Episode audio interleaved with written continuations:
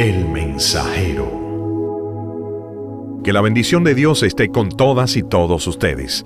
Hoy vamos a hablar de la peligrosa semilla del rencor.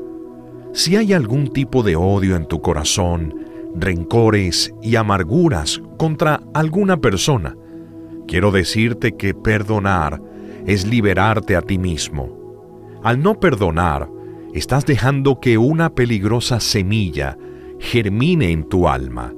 Esa semilla puede traerte graves consecuencias emocionales, mentales y físicas. Perdonar. Perdonar es la llave que abre tu propia cárcel. El resto, el resto déjaselo a Dios, el juez perfecto. Como nos dice Marcos capítulo 11 versículos 25 y 26. Y cuando estéis orando, perdonad si tenéis algo contra alguno, para que también vuestro Padre que está en los cielos os perdone a vosotros vuestras ofensas.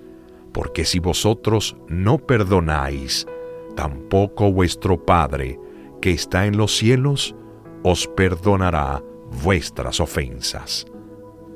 Que Dios los bendiga.